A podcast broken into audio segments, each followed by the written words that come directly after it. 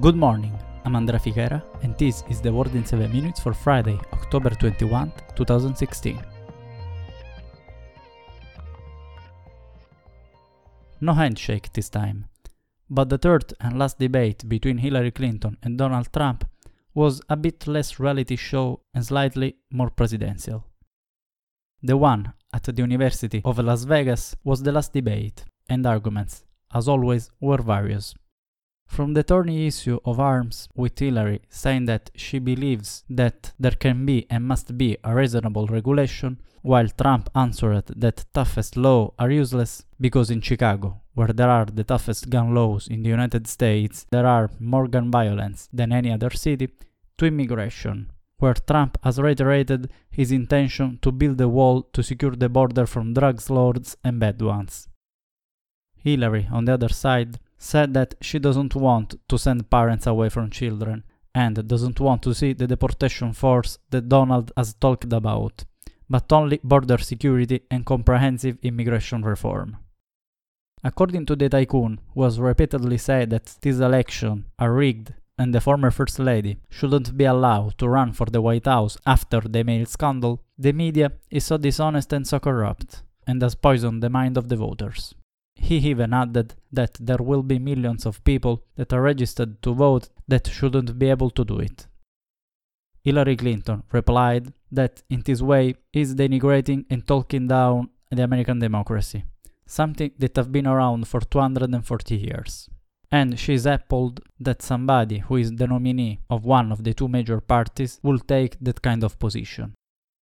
The debate becomes more heated when the moderator called into question President Vladimir Putin, saying that 17 American intelligence agencies have confirmed that the Russian government tried to influence the election. The Democrat candidate has immediately accused Russia to be behind the WikiLeaks revelations and cyber attacks against the United States of America, suggesting that Putin would have Trump as a puppet president of the United States. The Republican highlighted that he doesn't know Putin, but he thinks that would be good if Russia and the United States went along well, adding how the Russian president outsmarted Hillary and Obama over the Middle East situation. Eventually, and inevitably, the conversation falls on women and harassments. Those stories are all totally false, and I didn't even apologize to my wife because I didn't do anything, and I didn't know any of these women, defends Trump are just women looking for fame, and no one respects women more than I do, he adds, while someone in the room bursts out laughing. His opponent takes advantage of the audience reaction for a lunge. Donald Trump is the most dangerous person to run for president in the modern history of America.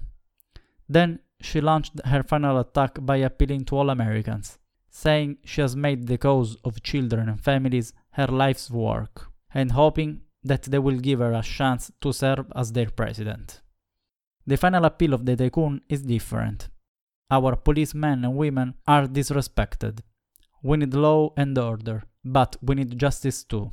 Our inner city are a disaster. I will do more for African Americans and Latinos than she can ever do in 10 lifetimes, he said, closing with the slogan of his campaign We are going to make America strong again, and we are going to make America great again and it has to start now. We cannot take four more years of Barack Obama, and that's what you get when you get there. The debate, it ended like it started, with the candidates not shaking hands. Changing the topic, Philippines Duterte called for a separation from US. In a speech before Beijing Economic Forum on Thursday, as the Philippines and China talks on their dispute over the South China Sea, Rodrigo Duterte announced the separation from the United States. Even more provocative, the conclusion of the speech. I will also go to Russia to talk to President Vladimir Putin and tell him that there are three of us against the world China, Philippines, and Russia. In the same day, thousands of protesters gathered in front of the US Embassy in Manila, demanding the closure of the US military base in Mindanao. The diplomatic rapprochement with China and the $13.5 billion of bilateral agreements signed during the official visit make the rift with Washington even more official. The Philippine president has also changed his mind about the territorial dispute over the South China Sea. An authentic backtrack for the country. In 2013, had been his predecessor, Benigno Aquino, to challenge the increasingly invasive Beijing's demands before the arbitration court in The Hague. Meanwhile, the UNESCO Jerusalem resolution generates more and more outrage in the international community. The Czech parliament condemns and rejects the resolution, saying it carries the spirit of hateful anti Israel sentiment, while also ignoring not only Jewish but also Christian ties to the holy sites in Jerusalem. The Czech Republic, one of Israel's closest allies in Europe, is not a member of the executive board, and this has led thousands of people to protest in other countries across Europe, like in Italy, where hundreds of people took to the street in Rome against the country's abstention in the resolution. Protest that prompted the Italian Prime Minister Matteo Renzi to take sides against the resolution.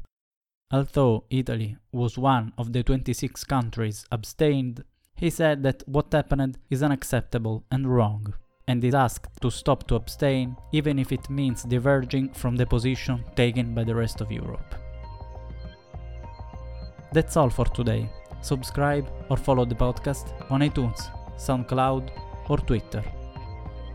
And visit the website at theworldin7minutes.com. As always, thanks for listening.